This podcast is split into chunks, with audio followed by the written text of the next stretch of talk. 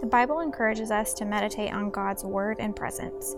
We also see in the early church people experiencing the Holy Spirit in incredible ways.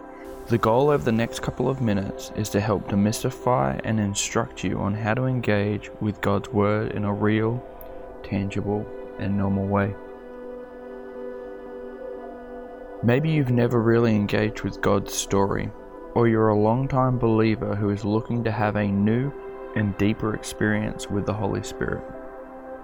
Take the next few minutes alone in your home or car to turn up the volume and allow us to coach you through meditating on God's Word and experiencing a tangible relationship with Him. Dr. Martin Luther King once said, Don't let anyone bring you down so low that you hate them. To put this another way, don't allow somebody to have so much control that you allow them to cause you to hate them. When wrong is done to us, we want justice, balance, something to make sense of what happened. And when this doesn't happen, the way we see it often is that we need to take things into our own hands to create it. Love your enemies, do good to them, lend to them without expecting to be repaid. Then your reward from heaven will be very great, and you will truly be acting as children of the Most High, for He is kind to those who are unthankful and wicked. Luke 6:35. The truth is, God wants us to be both free and captive. Free from the control of this world and captive by His love, not the other way around. You will always be subject to something. The question is, what is it that holds you? Is it His love or something else? You know what you're free from and what you're captive by, by what you can and cannot do. If you cannot help somebody that has hurt you, are you free from what they did to you? This doesn't mean we make friends with everyone who's hurt us but we don't allow what they did to control us. Take a moment now. The Bible describes the Holy Spirit as the breath of God.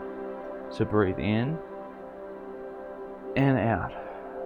Focus on breathing in the life God offers and ask the Holy Spirit to reveal to you through examination of your life what you are free from and what you are captive to and how God wants to set you free today.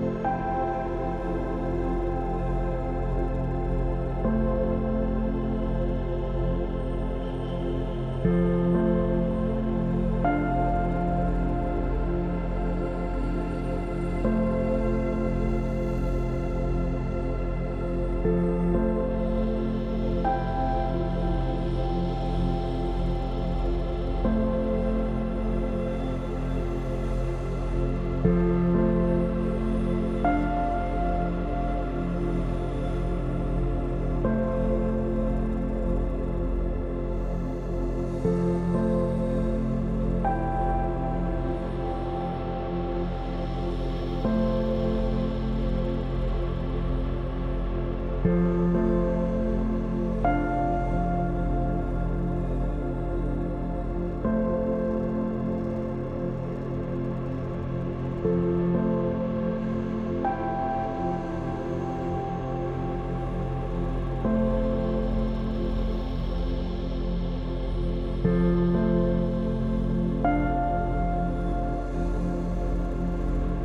pain you feel is not okay.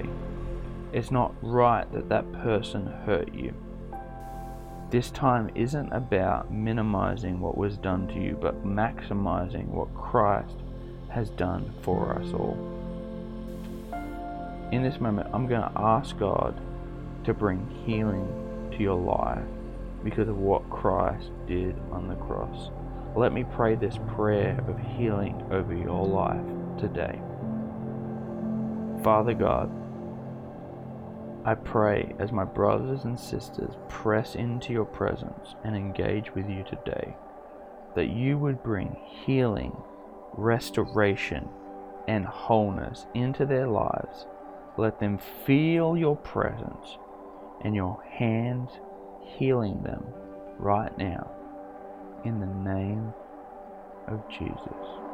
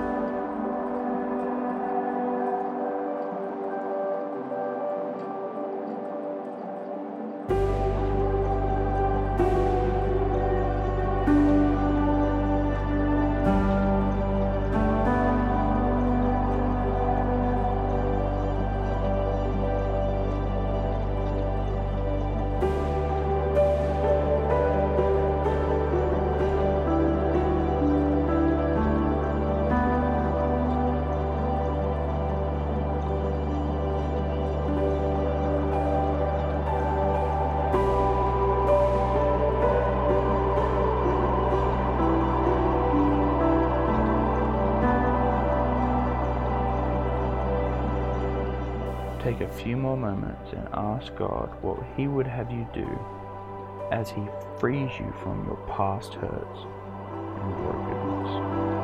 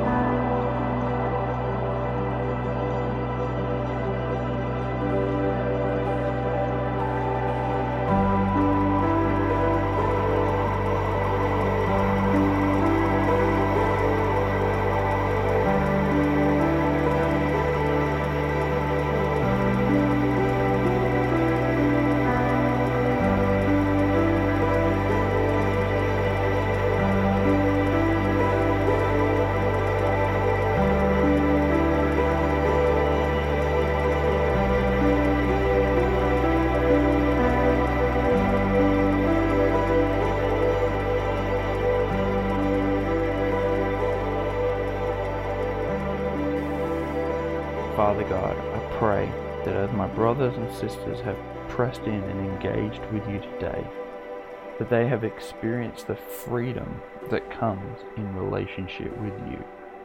I pray that they would take that freedom with both hands and run the race that you've led them to, and that they would stay captive to your love, that it would always pull them back to your grace and your presence. In Jesus' name. Thank you for listening. We pray that as you've drawn near to God, He has drawn near to you. For more devotionals, go to engaginggodstory.com.